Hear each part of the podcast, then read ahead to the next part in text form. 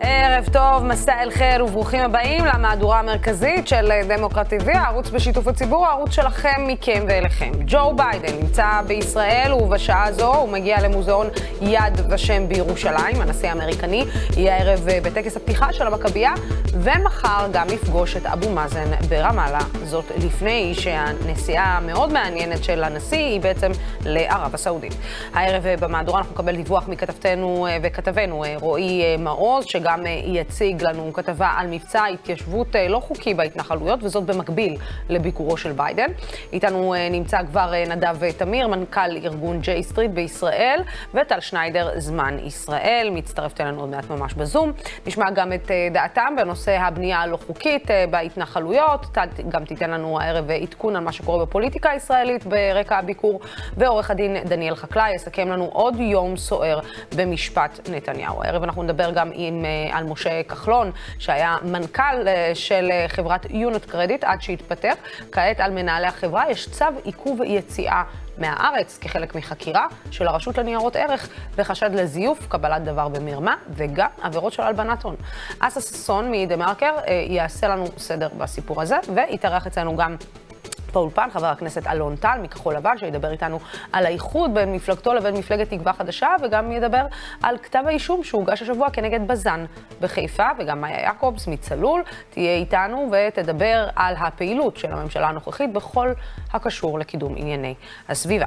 אבל לפעמים, כמובן, שאת התוכנית אנחנו נפתח עם ביקור נשיא ארצות הברית, ג'ו ביידן, ועם הכתב שלנו רועי מעוז, שנמצא כרגע בירושלים, ליד, קצת לפני שהם אמורים להגיע למוזיאון יד ושם.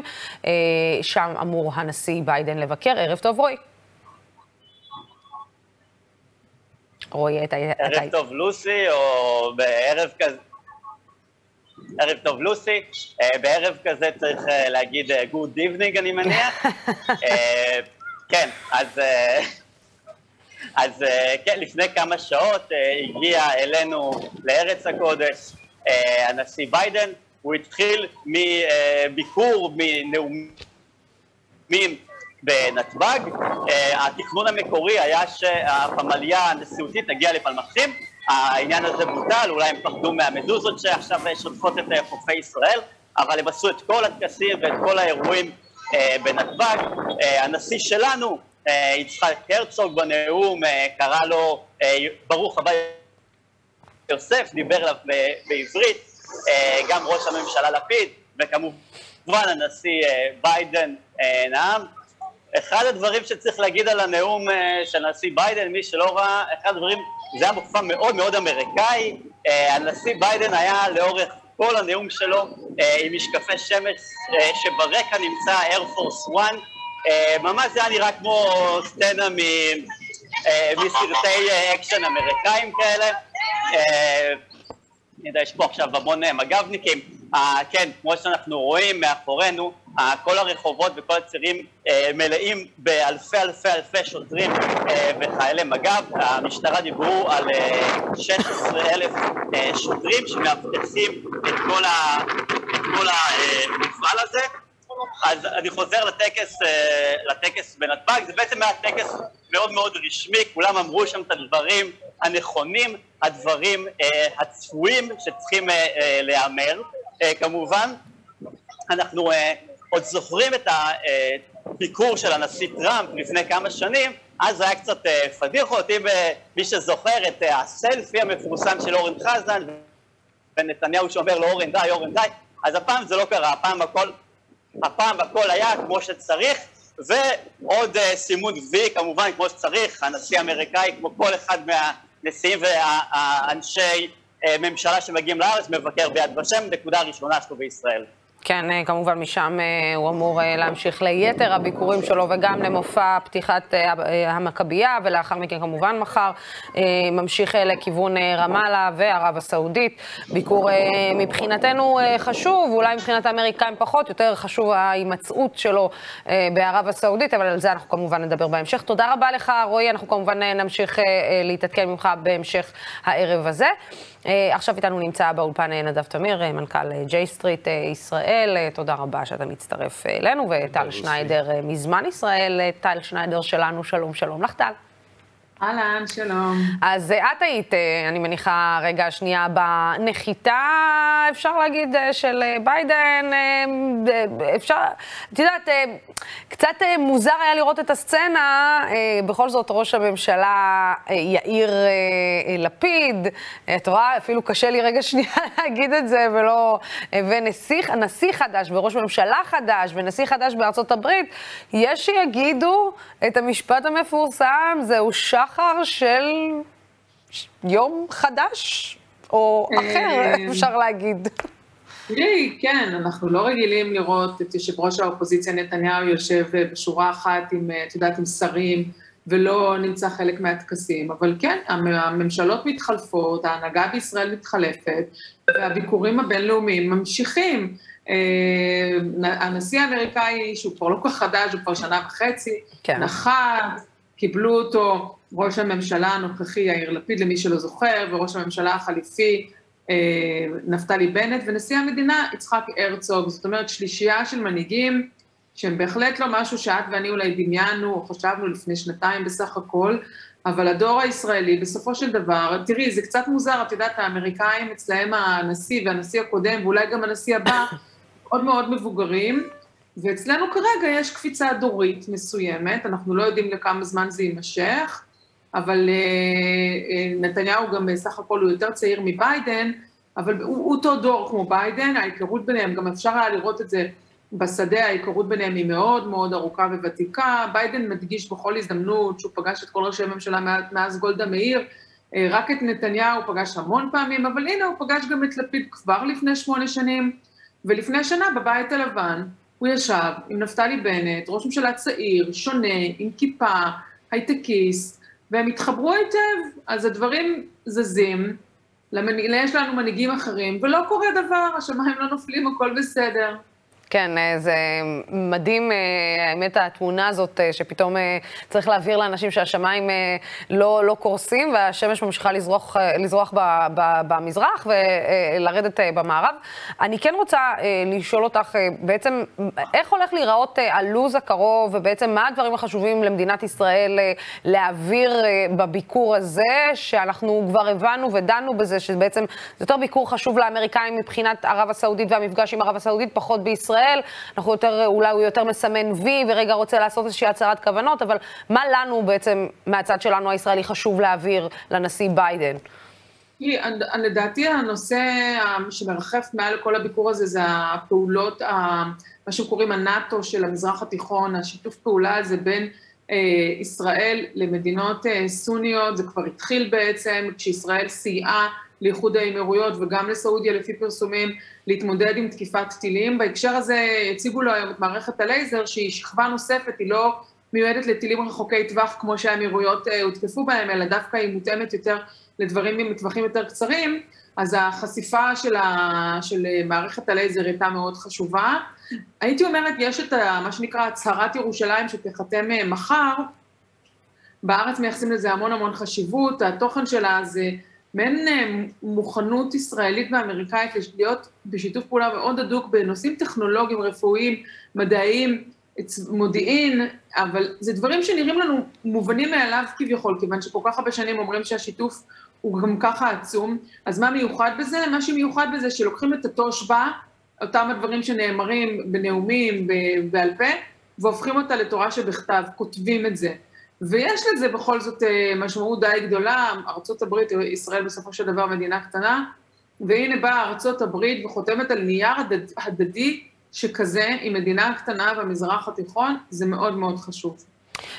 עד כמה הנושא האיראני בעצם אה, הולך להיות אה, טל על הכוונת? אז קודם כל הנושא האיראני הוא חלק מהצהרת ירושלים, הדברים נכתבים כדי להדוף, את יודעת, כדי להדוף עוינות אזורית. וכמובן, המערכות שדיברתי עליהן קודם, מערכת הלייזר, מתקשרת גם לנושא האיראני. כשנשיא, כשנשיא ביידן מקבל בישראל, מה שקיבלו גם בפסגת הנגב, עומדים שרים או ראשי ממשלה, של, לא רק של ישראל, אלא גם של אמירויות, בחריין, אה, ועכשיו זה יהיה גם סעודיה ועיראק, ויהיו שם גם כווית וקטר ועוד מדינות, ירדן ומצרים, והרבה מהם אומרים לו, אני לא יודעת להגיד לך לגבי עיראק וכווית, אבל הרבה מהם אומרים לו, זה ברור שזה האמירויות וסעודיה ובחריין, הם אומרים לו, אנחנו לא מוכנים שאיראן אה, תמשיך באופן ההתנהלות שלה. ותשמעי, ארה"ב נמצאת אה, במצב שהיא יכולה לחתום על הסכם גרעין כל יום. אה, אני, אנחנו מבינים שאפילו ההסכם כבר יש טיוטה, והדברים הם אה, לא פשוטים. אז, אז הכתף על כתף האזורית הזאת, יש לה כוח מאוד גדול. ישראל כמובן לא תהיה בפגישה בסעודיה, אבל כן אפשר היה לראות בפסקת, בפסגת הנגב את שרי החוץ של אותן המדינות מתייצבים לצידה של ישראל ומסכימים איתה בנושא הזה. אז הוא מקבל חזית אחידה במזרח התיכון, זה קצת פנטזיה כזאת, שאנחנו במזרח התיכון נמצאים באותו צד ולא מתנהלים כאויבים אחד לשני, וארצות הברית, אנחנו צריכים לשכנע אותם שלא יחתמו על הסכם. כן, נדב, בעצם אה, אה, אנחנו רואים את הכותרות אה, שיוצאות, כמובן, כמו כל ממשל, כמו כל ראש ממשלה שהיה רוצה שתצא כותרת כזאת, יוצאת כשביידן מגיע ואומר לראש הממשלה יאיר לפיד, אומר לו, אה, אה, ישראל וארצות הברית ביחסים הטובים ביותר שהיו אי פעם.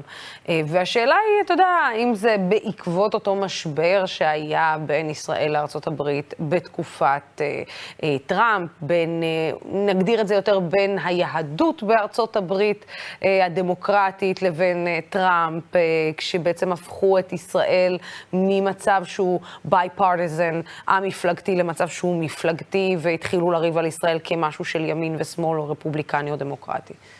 אין ספק שעוד לפני טראמפ, אה, האופן שבו נתניהו התייחס לממשל אובמה, האופן שבו שהוא שיתף פעולה עם הרפובליקנים נגד אה, ממשל אובמה ונטש את הדו-מפלגתיות שהייתה באמת אבן היסוד של הדיפלומטיה הישראלית הרבה שנים וגם אבן היסוד של איך שהארגונים היהודיים התנהלו וגם ביידן וגם הממשלה הנוכחית, גם כשבנט הוביל אותה וגם לפיד, רוצים לתקן, רוצים לתקן את היחסים בין ישראל למפלגה הדמוקרטית. הבעיה היא שהתיקון לא ישלם מבלי שהמרכיב הפלסטיני יהיה כלול בו, כי בצד ה...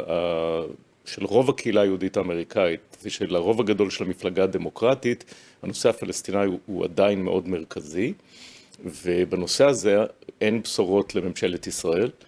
אני מאוד מקווה שאותה ברית אזורית שאמורה בעצם להיות, אה, אה, לעסוק באיראן ולעסוק בהורדת מחירי הנפט, גם תעסוק בנושא הפלסטיני, ושבעצם החזרה של הדיפלומטיה האמריקאית למזרח התיכון, אחרי שביידן בעצם בתקופה הראשונה של הנשיאות שלו לגמרי התעלם מהאזור, היא, היא גם תיתן איזשהו דיבידנדים בנושא הפלסטיני. אה, וסעודיה, צריך לזכור, היא המדינה ששם נולדה היוזמה הערבית. היוזמה שהיא בעצם, ההתעלמות הישראלית מהיוזמה הערבית, היא הייתה בעיניי בלתי נסלחת. אה, משום שהיה פה אמירה של כל מדינות ערב שאנחנו רוצים לקבל את ישראל כחלק מהמזרח התיכון, אם רק תפתרו את הנושא עם הפלסטינים ואנחנו התעלמנו ממנה. אני מקווה שהברית החדשה הזאת, בנוסף לזה שהיא גם תיתן תשובה בנושא האיראני, דרך אגב, בנושא האיראני אני עדיין חושב, וגם רבים בתוך מערכת הביטחון חושבים שחזרה להסכם היא טובה. אה, היא טובה משום שבלי הסכם איראן מתקדמת בהשארת אורניום ואין שום פיקוח, אבל יש גם אלמנטים נוספים בפעילות האיראנית במזרח התיכון שיותר את ה... מדאיגים את השכנים שלנו, וזה דווקא פחות הנושא הגרעיני ויותר הכטב"מים, הטילים הקצרים וה... והחתרנות. אה, והפעלת proxies.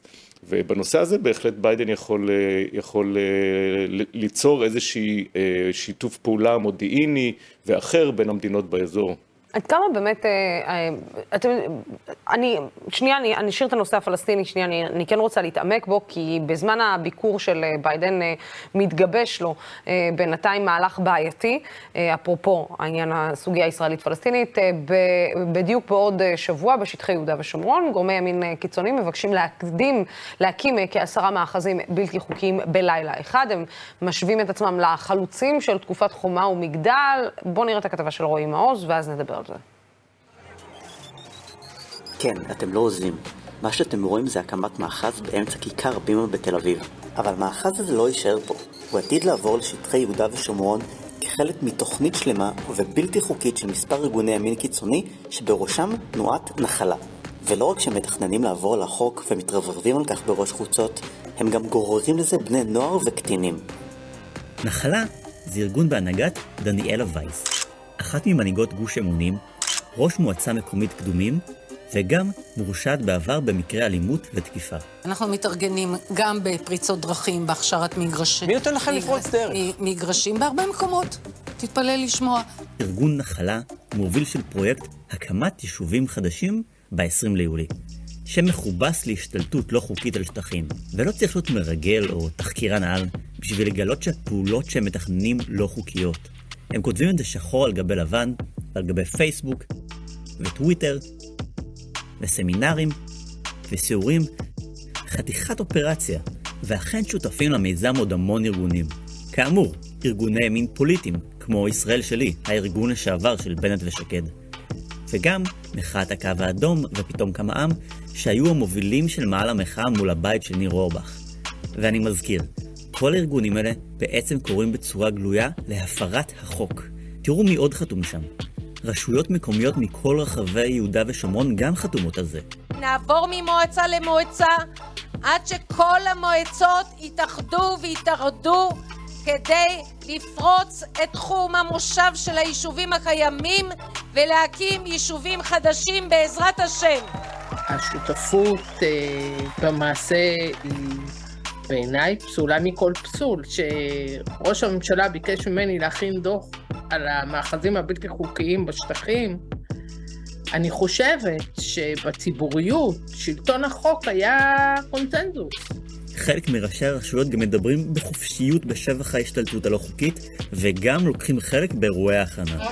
אם כל הגבעות פה התיישבו, אבל אני רוצה להגיד לכם שזה מרומם את הרוח, זה עושה נחת לריבונו של עולם, זה עושה נחת קודם כל לנו היהודים שצריכים להאמין בצדקת דרכנו, וזה עושה הבנה ברורה לאויבים שלנו שהם רואים שאנחנו ללא חשש וללא מורא.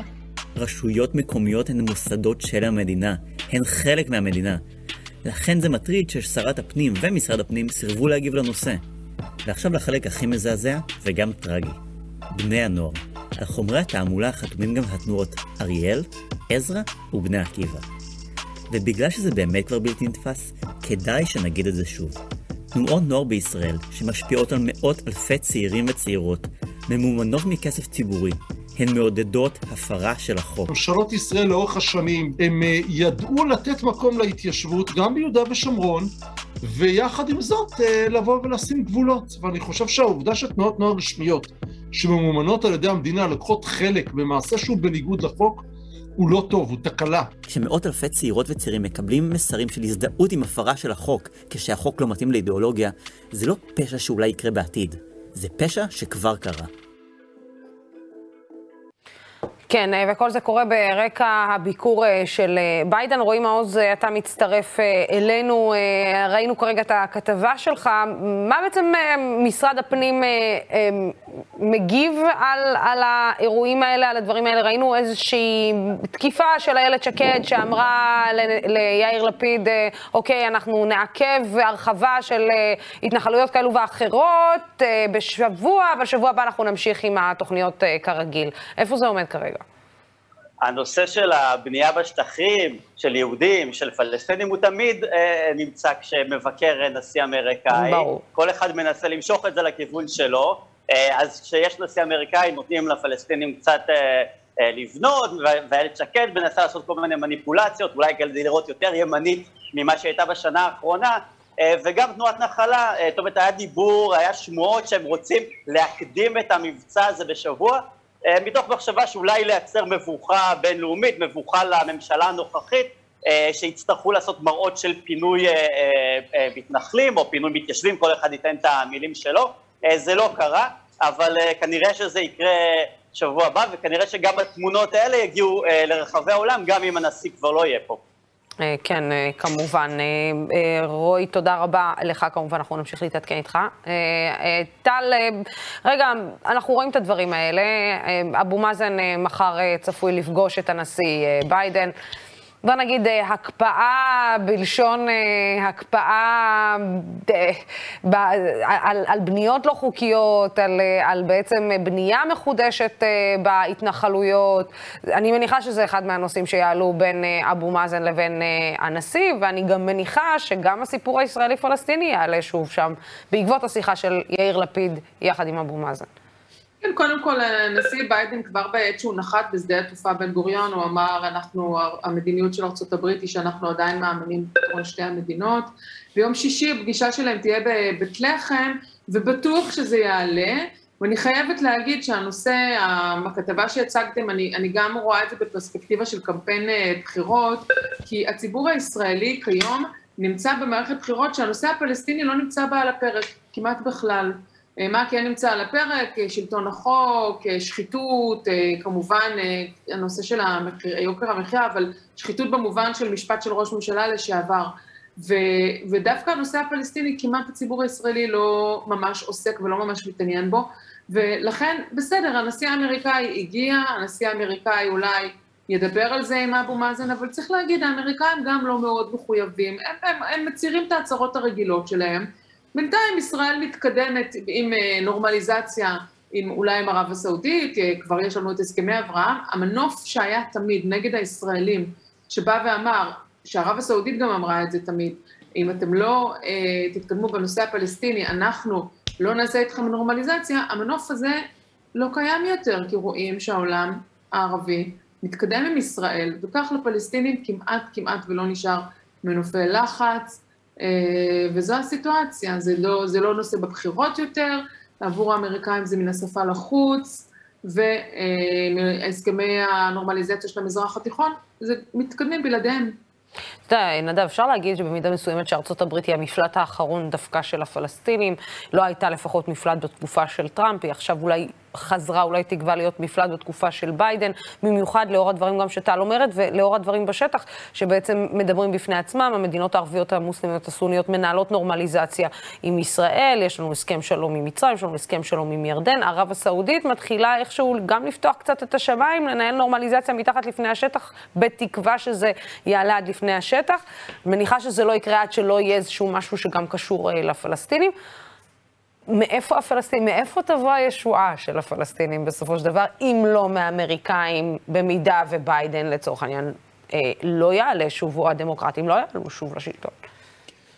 מה יקרה אם הדמוקרטים לא יעלו לשלטון? אה, א', יש עוד הרבה זמן עד הבחירות הנשיאותיות, בחירות האמצע הן חשובות, אבל הן פחות חשובות בנושא כן. מדיניות חוץ, משום שמדיניות חוץ אה, נשיא יכול לעשות גם אם אין לו את שני בתי הקונגרס, ויכול להיות שאפילו הוא יכול לעשות יותר מדיניות חוץ, כיוון שהוא לא יוכל להעביר שום דבר בבית, וגם אחרי אה, הסיפור עם רוסיה ואוקראינה, הוא, הוא, אני חושב שהוא קצת ראה שהדרך שלו לייצר legacy זה הרבה יותר במדיניות חוץ, כי בבית נו. אה, מכשילים אותו בכל הרפורמות שהוא רוצה להעביר. לגבי הפלסטינים, אה, א', אה, האמריקאים התחילו יותר ויותר להעלות את הנושאים. הסגנון של ממשל ביידן ושל השגריר תום ניידס זה לא לעשות את זה באופן פומבי. אמ-המ. הם לא רוצים להביך את יאיר לפיד, הם לא רצו להביך גם את ממשלת השינוי לפני שהיא התפרקה. הם לא רוצים את נתניהו חזרה, ברור להם מה זה אומר נתניהו, שהוא בן ברית של, של הטראמפיסטים ושל המפלגה הרפובליקנית, אבל הם כן מעלים את הדברים, והם כן הצליחו לדחות כמה מהפרויקטים של ההתנחלויות שיכלו ממש להכשיל את פתרון שתי המדינות. גם הביקור במזרח ירושלים, יש בו מסר. שבניגוד למה שטראמפ אמר כשהוא העביר את השגרירות, שירושלים היא יותר לא על השולחן בנושא הפלסטיני, ביידן בעצם אומר, כן, מזרח ירושלים היא עדיין על השולחן. וזה מסר חשוב. עכשיו, זה נכון שעד עכשיו ממשל ביידן אה, לא עסק בנושא הזה, אבל אני חושב שעכשיו יש הזדמנות. עד אנחנו... כמה דווקא גם, בוא נגיד, הצד הפרוגרסיבי יותר ב, ב, אה, במפלגה הדמוקרטית משליט או מנסה להשליט סדר יום בעניין הזה על אה, ממשל ביידן? לגמרי. אנחנו יודעים תמיד מהעבר שזה היה בדיוק הפוך. הבית הלבן תמיד רצה לקדם, רצה לזכות בפרס נובל, והקונגרס היה עוצר. בגלל, בעיקר בגלל ההשפעה של הארגונים הפרו-ישראלים. כן. אה, למרות שאני חושב שהמדיניות הזאת הייתה ממש לא פרו-ישראלית. ברור. אה, אבל היום זה השתנה. היום המפלגה הדמוקרטית נמצאת במקום אחר. המפלגה הדמוקרטית אה, אכפת לה מזכויות, מהזכויות של הפלסטינים. היא רוצה לראות פתרון בנושא הזה. אנחנו רואים מכתבים מחברי קונגרס גם לגבי שטח האש במוספר יאטה וגם לגבי שייח' ג'ראח וגם לגבי E1 ואנחנו רואים שהמפלגה הדמוקרטית לא מרוצה מהעובדה שבעצם ארצות הברית לא מעורבת בנושא. עד כמה זה באמת יתורגם למשהו, אני, אני חושב שיש הזדמנות. אני חושב שזה נכון שסעודיה מתקדמת, זה נכון שסעודיה רוצה את ישראל מול איראן, אבל צריך לזכור שלסעודיה יש כן מחויבות לנושא הפלסטיני, כן, לפחות כל. עוד המלך חי. אני לא יודע מה יקרה כש-MBS יהיה המלך. אבל בינתיים יש להם מחויבות גם ליוזמה הערבית וגם לנושא הפלסטיני. הייתה גם שיחה אה, בין, אה, בין אבו מאזן למלך, שהוא אמר, הבטיח שהם לא הולכים לנטוש את הנושא הפלסטיני. בתור מישהו שמאמין שזה גם אינטרס עליון של אה, מדינת ישראל, הרבה יותר קיומי מהנושא האיראני בעיניי, אה, היכולת שלנו להגיע לפתרון שתי המדינות, אני מאוד מקווה שאנחנו נראה איזשהו שינוי גם אה, חיובי בכיוון הזה, למרות שכולם אומרים כמובן בציניות שזה לא מעניין את האמריקאים והם רק עוסקים במחירי הנפט וזה, אבל לפעמים שאת יודעת, לא לשמה שהם כן עושים משהו שהוא לשמה, ואני מאוד מקווה שאנחנו כן נראה משהו שקשור לנושא הפלסטיני, ולפחות באופ... בעניין של לייצר אופק מדיני שיוכל לתרגם את זה שיש רוב, היום יצא סקר של, של יוזמת ג'נבה שמראה שיש רוב ישראלי שמאמין שפתרון שתי המדינות הוא יותר טוב מאלטרנטיבות האחרות, הבעיה שהאנשים האלה לא מצביעים ככה כי הם חושבים שזה בלתי אפשרי. כן. ואם ביידן יצליח לייצר אופק מדיני, יכול להיות שהוא יוכל להשפיע שהציבור הזה גם, יצ... גם יצביע בנושא הפלסטיני ולא רק בנושאים אחרים. כן, נדב תמיר, תודה רבה לך על זה. אה, אה, טל, אני חייבת אה, להסב את תשומת ליבם של הצופים שלנו לתמונה הזאת שאנחנו רואים ברגעים אלה מיד ושם. בני גנץ עומד מול ביידן, בצד כזה עומד יאיר לפיד, איפשהו עומד שם הרצוג מאחורה, אנחנו רואים את הרב לאו ממול. בוא נגיד שזו תמונה שיכולה... לא, לש... לא לשרת טוב את לפיד בקמפיין הקרוב אה, לבחירות. אה, כן, יש פה כמה דברים אה, מורכבים, גם ההשתתפות היום של בנט בשורה אחת, גם עכשיו אנחנו רואים את התמונה הזאת שיאיר לפיד לא נראה בעצם כמנהיג של המדינה, או לא, הוא לא שם את עצמו במרכז. לפיד, הביקור הזה מבחינת לפיד אמור להיות בוסט רציני למעמד שלו. אה, ועד עכשיו הוא באמת נראה כמו איזה חלק מקבוצה.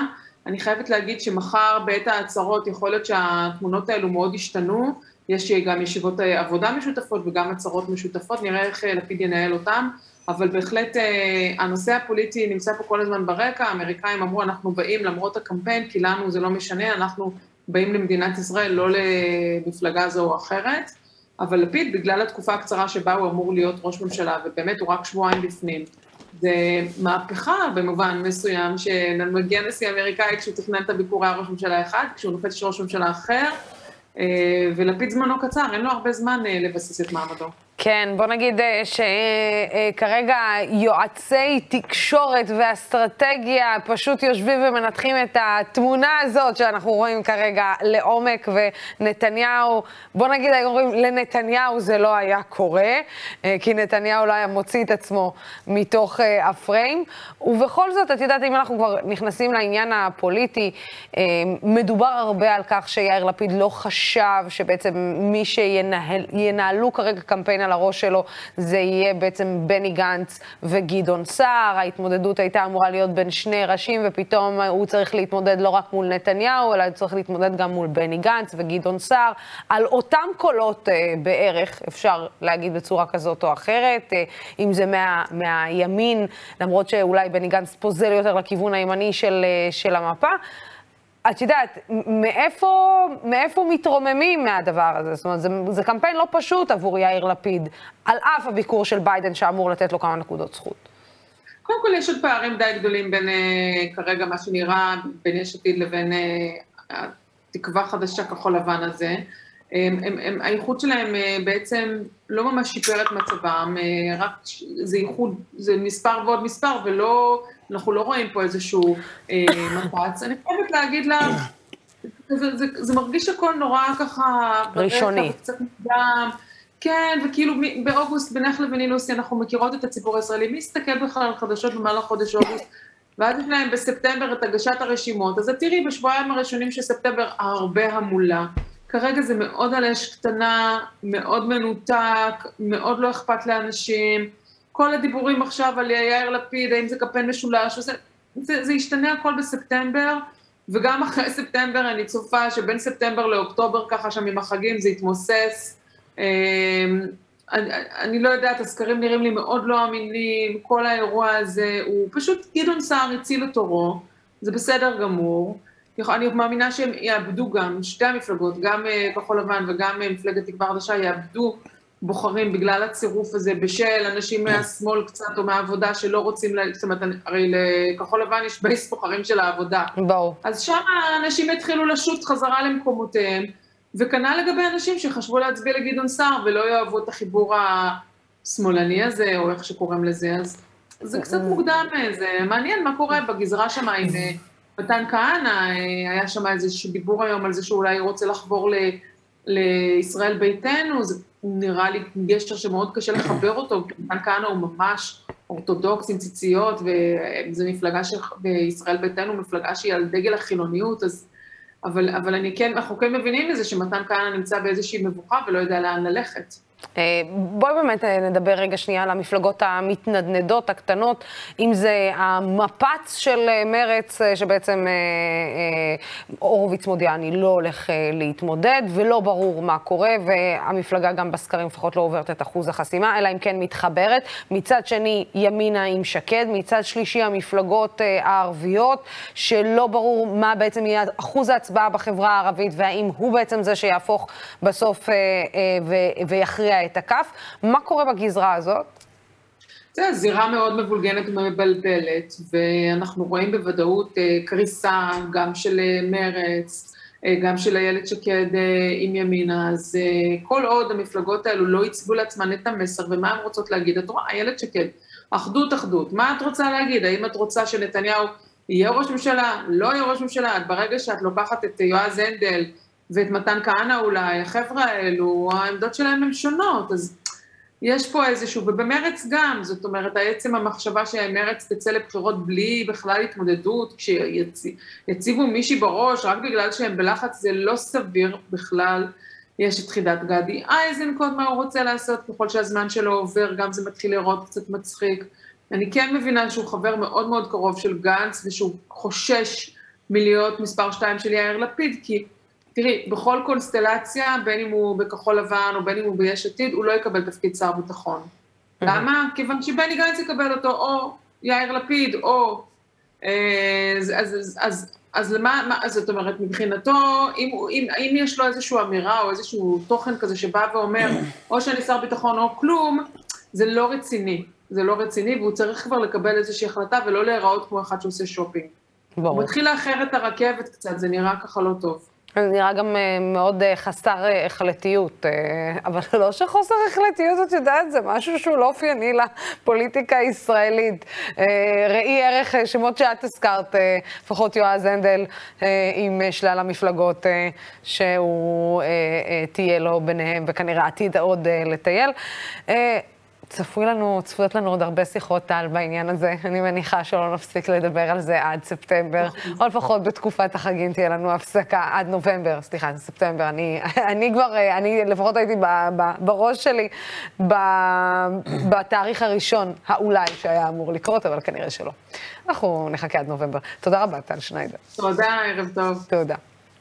כן, וכעת אני רוצה להגיד ערב טוב לעורך הדין אה, דניאל חקלאי, שהגיע כדי לתת לנו עדכון ממשפט נתניהו. שם על הבלגן אה, סביב העדות של הדס קליין, חוגג, דניאל, עד כמה העדות הזאת בסוף עושה הבדל. קרס, לא קרס, כן קרס, התרומם, חזר, אה, שקרה, לא שקרה, כן לקחה את הטלפון, שמה אותו בתוך הבריכה, הוציאה אותו, לא שחזרה את הוואטסאפ, כן שחזרה, מה קורה, מה, מה? אני, אני חושב שהדברים הרבה יותר פשוטים, אני חושב ששום פרשה עד עכשיו לא קרסה, גם לא פרשת 4000, יש שם אה, שני עדי מדינה שכמובן היה להם מאוד קשה להעיד נגד נתניהו מבחינה רגשית. אני חושב שבעיקר אה, אה, פילבר מאוד פילבר, התקשה. מאוד כן, התקשה. הוא מעריץ אותו, הוא מאוד אוהב אותו, וכל הזמן הוא שודר מסרים כפולים. אני גם חושב שהמסרים הכפולים האלה רק חיזקו את התחושה או את ההערכה שאכן נתניהו הנחה אותו בעצם להעניק תמורה לאלוביץ'. לגבי פרשת אלף, אני אומר את זה חד וחלק. אני מבין כמובן את המצב שבו נמצא עורך הדין עמית חדד, אני בעצמי סנגור, ולעיתים כשאתה מטפל בתיק שאתה יודע שהוא אבוד מבחינתך, מאוד קשה לחקור עדים, ולכן גם ההמלצה גורפת לנאשם, במקום להתבזות, לך להסדר טיעון. אבל עם כל ההבנה לעורך הדין עמית חדד, אני חושב שהטקטיקה של להרים את הקול על העדה היא טקטיקה לא נבונה, היא גורמת לשופטים לאנטגוניזם, היא גורמת להם לאבד סבלנות, היא בוודאי לא נבונה גם מבחינת העדה. לו היה מדבר איתה בצורה נעימה, בצורה משוחררת, כפי שראוי לעשות בחקירה נגדית, אולי באמת הוא היה מצליח לפתוח עוד כמה נקודות שהוא היה רוצה לחתור אליהן. אבל בואו נגיע לשורה האחרונה או לשורה התחתונה. שום דבר לא קרס. פרשת אלף היא פרשה באמת שיצוקה מבטון. הערכה שלי, נתניהו יורשע שם בהפרת אמונים, והוא צריך להגיד תודה למנדלבליט. או, כן. או, אתה יודע, זה בדיוק העניין הזה. אני רואה את העדויות, אני קוראת את העדות של הדס קליין, אני, עזוב שזה לכשעצמו, יש גם את הדיון הזה שפתאום הדס קליין הפכה להיות יקירה בקרב חוגים כאלו ואחרים, כן. ובעצם ביצוע, ביצוע המעשים האלה זה, אתה אומר לעצמך, אוקיי, בשעת מעשה לא הבנת שמה שאת עושה זה קצת לא... לא, לא מתיישר עם הישר, איך, איך נגדיר את זה כך? חד משמעית. אה, והשאלה היא בסוף באמת, איך מנדלבליט, כשהוא שומע את כל העדויות האלה, כשהוא מקבל את כל העדויות האלה מהמשטרה, ואת כל החקירות האלה מהמשטרה, מוותר על סעיף השוחד. תראי, אה, יש כאלה שיאמרו שהוא אה, העניק הנחות סלב גם לבנימין נתניהו וגם לשרה נתניהו, שאגב, לטעמי, היה מקום להעמיד אותה לדין גם בפרשת 4000 וגם בפרשת 1000. מנדלבליט העדיף לסגור נגדה אה, את התיק בשתי הפרשות. יש כאלה שיאמרו הנחת סלב, אולי מפני שבאמת לפני כן הוא עבד עם נתניהו והתקשה מאוד מבחינה רגשית להגיש נגדו כתב אישום על שוחד. ויש כאלה כמוני שלא חושדים בכשרים, אבל מבינים שמנדלבליט היה במצוקה גדולה, היה באמת במצב שאפשר להגדיר אותו כמעט כניגוד עניינים, מפני שלפני שהוא היה יועץ המשפטי לממשלה, הוא היה מזכיר הממשלה, עבד באופן צמוד לנתניהו כמה שנים וגם העריץ אותו. אני מעריך שמנדלבליט הלך על הבטוח. אני מעריך שמה שהוא אמר לעצמו, את עבירת השוחד לא בטוח שאני אוכל להוכיח בפרשת אלף, למרות שמרבית אנשי פרקליטות המדינה ומרבית המשפטנים במשטרה אה, המליצו לו אה, להעמיד לדין אה, בגין שוחד. אה, אבל הוא אמר, למען הביטחון אני מעדיף אה, את עבירת הסל, העבירה הפחות חמורה. אתמול אגב יצא פסק דין אה, מרתק של בית המשפט העליון, אה, מדובר בפרשת איתמר שמעוני, מי שהיה ראש עיריית נכון, אשקלון. ו... במרס כבר בית המשפט העליון הודיע, ממש במרץ האחרון, הודיע שהוא מקבל את ערעור המדינה על כך ששמעון יורשע רק בהפרת אמונים בפרשה ספציפית שנקראת פרשת מגנזי, לא ניכנס לפרטים. העליון הודיע שאכן יש להחמיר את ההרשעה לשוחד. אתמול פורסמו הנימוקים.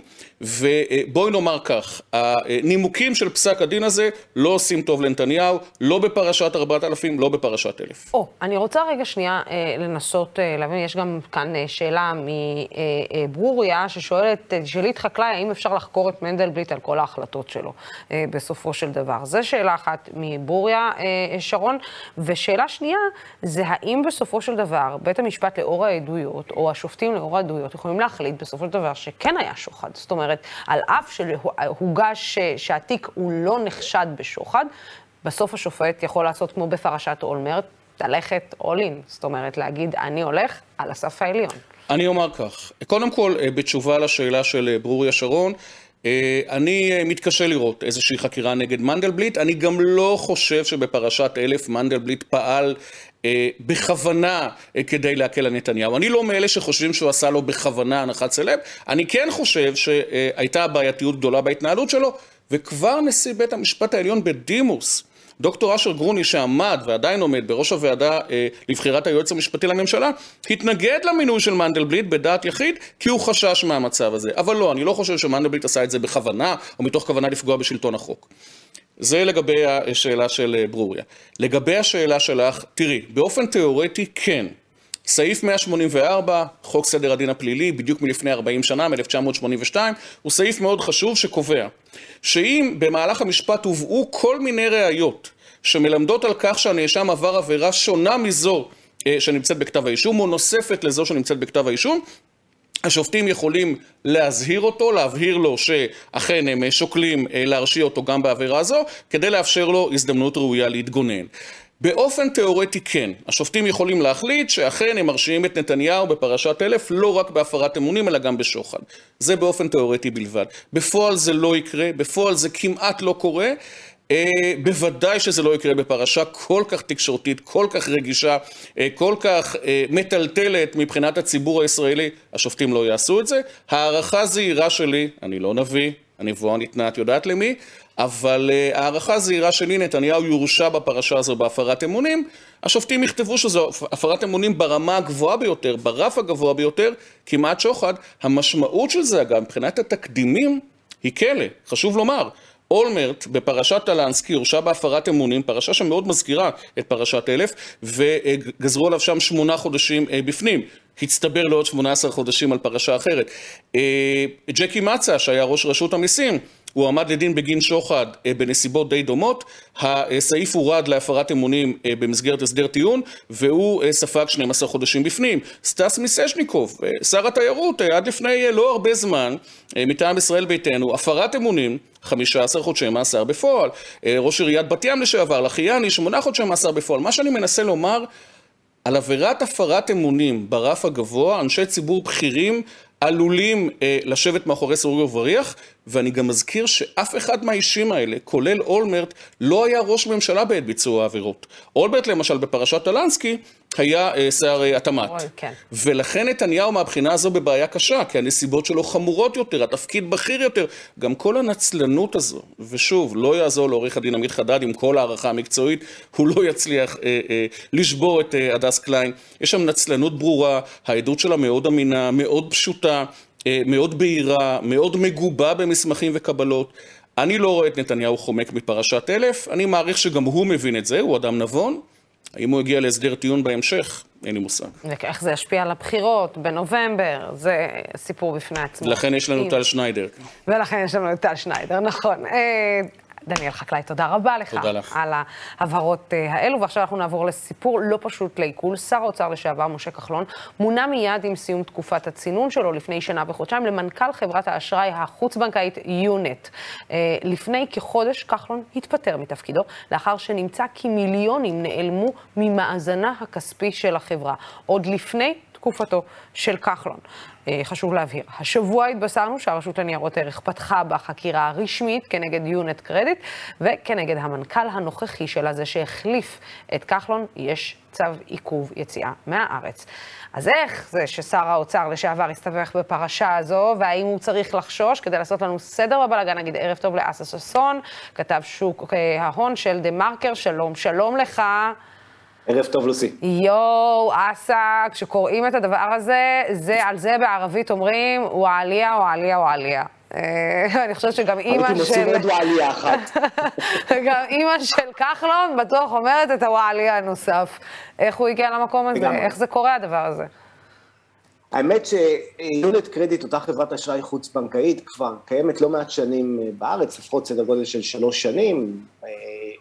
שלמה אייזק, מי שייסד את החברה, הוא נשיא לשכת סוכני הביטוח, דמות מאוד מוכרת, הוא הספונסר הראשי של הפועל אה, חולון, ובאמת הוא לפני כשנה וחודשיים אה, מעלה הילוך לאור הרגולציה שמאפשרת את כל תחום האשראי החוץ-בנקאי, ולמעשה פותחת עוד אפיק שאמור להתחרות בבנקים, ומביא את כחלון להיות אה, יו"ר החברה.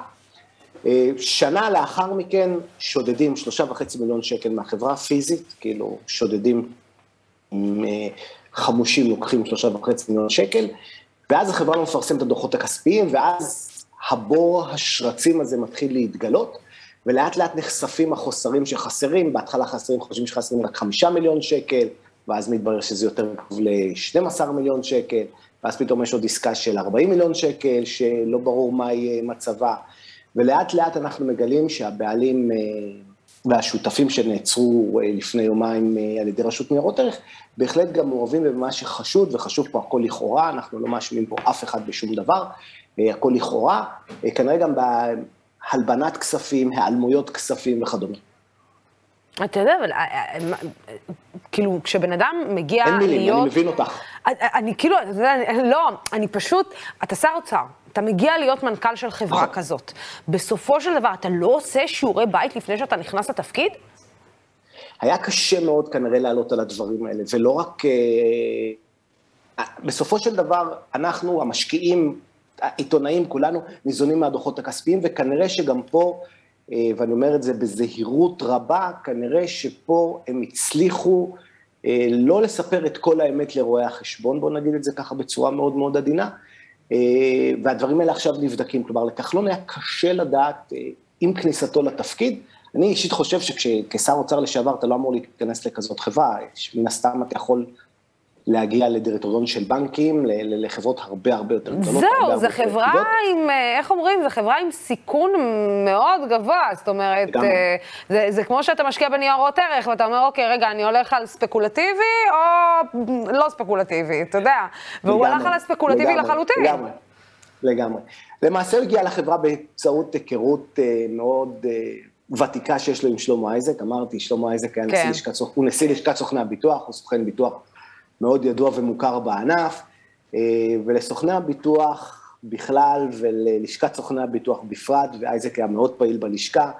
יש קשרים מאוד טובים עם אה, מרכז הליכוד, אה, ולא רק עם מרכז הליכוד, עם כל המפלגות, הם בהחלט מחוברים יופי לצלחת הפוליטית, ומההיכרות הזאת למעשה הם הביאו את, כחלון, הביא את כחלון למעשה להיות יו"ר החברה, וכמובן גם היה פה אה, הצעה כספית מאוד מאוד נאה בסד, בצורה של סדר גודל של כשכר ראשוני בהתחלה היה כשמונה מיליון שקל, אחר כך זה הצטמצם לכיוון החמישה, ומאחר והוא עזב לאחר שנה, אז הוא קיבל סדר גודל של מיליון שקל. כן.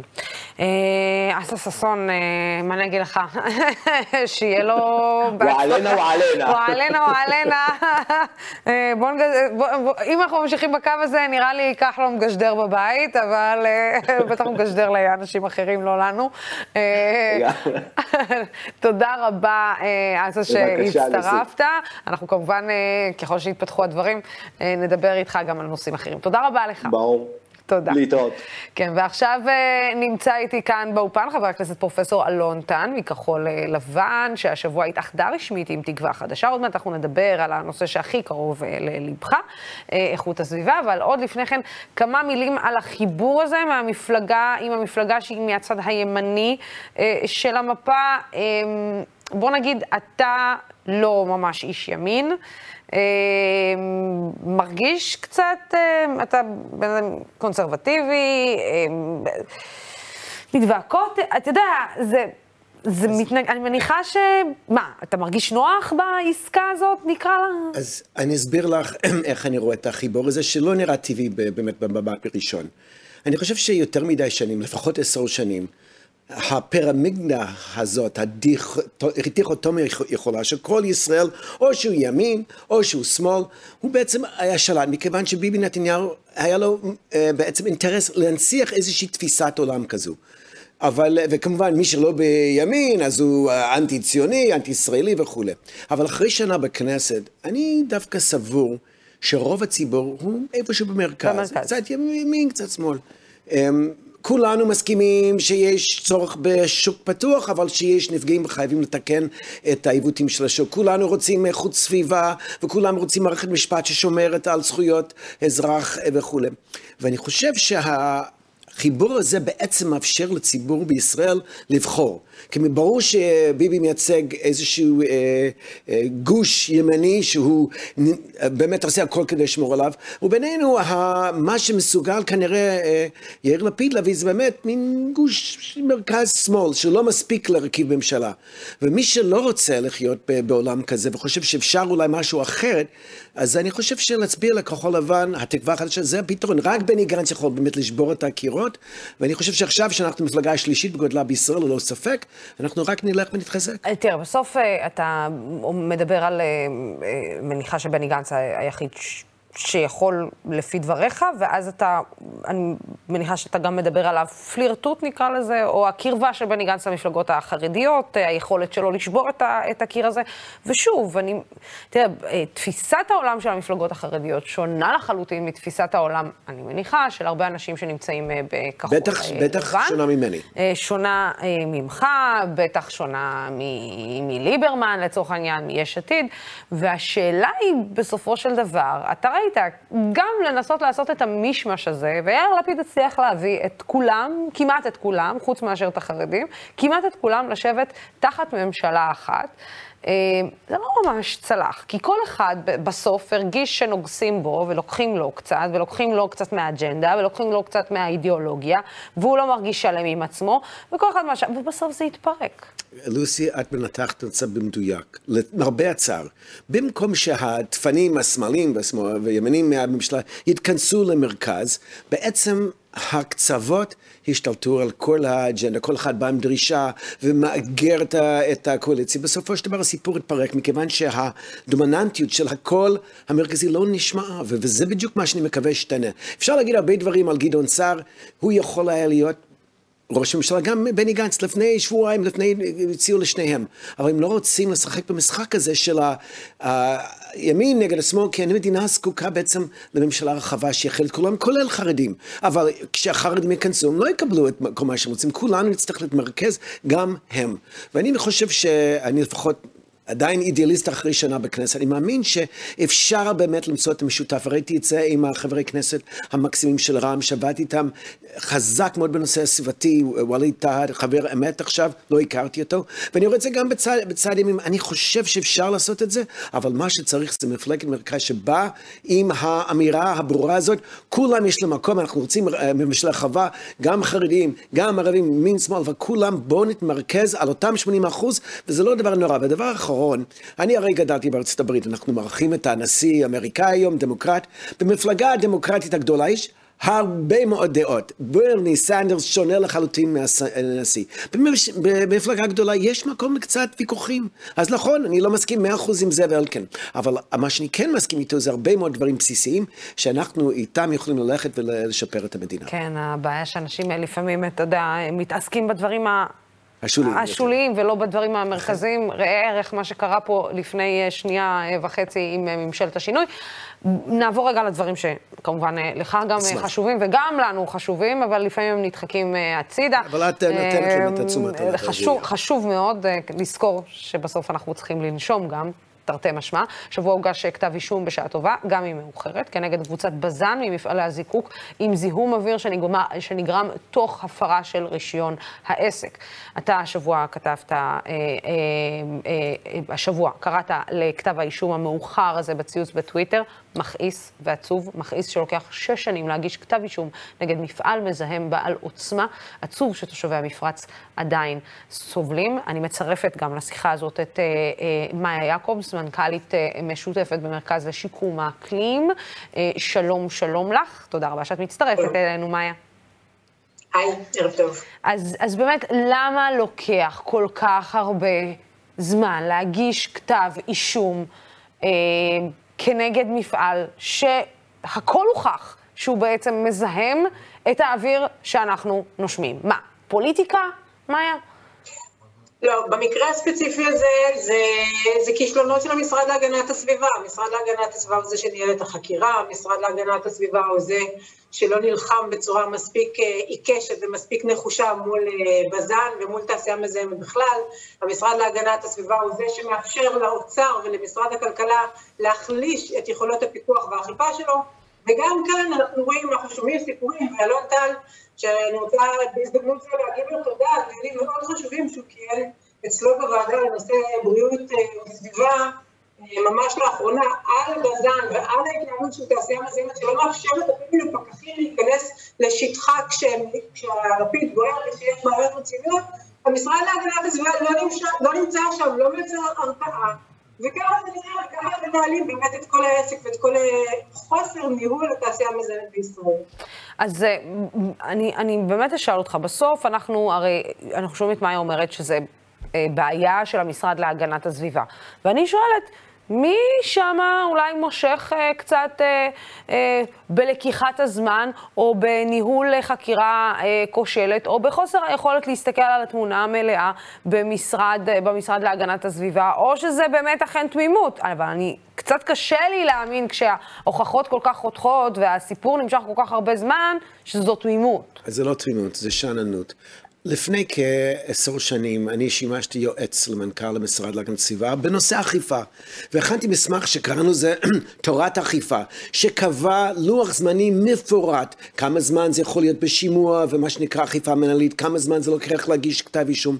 ומשרד להגנת הסביבה קיבל את המסמך הזה בירך על זה והכניס את זה למגירה וזה לא יצא. ולכן אנחנו רואים מצב שתושבי חיפה שבאמת יש להם תחלואה עודפת. ולא רק הם, אנחנו רואים אותו בסיפור ברמלה ולוד וגם באשקלון, ואותו סיפור חוזר על עצמו, המשרד להגנת הסביבה, אין לו לא את המספר המפקחים הדרוש, אבל זה לא זה. אין להם את ה... אני לא אגיד סכין בין השיניים. אין שם תרבות מסודרת של אכיפה. אני נסעתי להולנד, נסעתי הברית כדי ללמוד איך עובדים שם. ושם זה לא לוקח שש שנים להגיש כתב אישום. הרי מהזמן שהאווירה קרתה לבין המחלה, כבר אנשים מתו. זאת אומרת, זה באמת, זה כבר... אני מזכירה לכם את אה, נחל אשלים, זה זיהום אחר, זיהום נחל אשלים היה ב-2017 לדעתי, עד היום הם לא השלימו את החקירה. זאת אומרת, לוקחים שם את הזמן בעצלתיים, המון תירוצים. מה זה לוקחה? את יודעת, אני... של הקורונה כדי להתעלות בזה, הם פשוט לא מתפקדים. והממשלה, באמת, כמו שאמרת, אלון, חסרה להם, וכן חסרה להם עסקים בין השיניים. וחסרה רוח מפקדת במקרה הזה של שרה להגנת סביבה, שהייתה אמורה להוביל את הדגל ואת נס המאבק נגד זיהום הסביבה ונגד הרעלת בריאות האדם והטבע, לא רק בחיפה, אלא גם בנשר וגם באשקלון וגם בכל הארץ.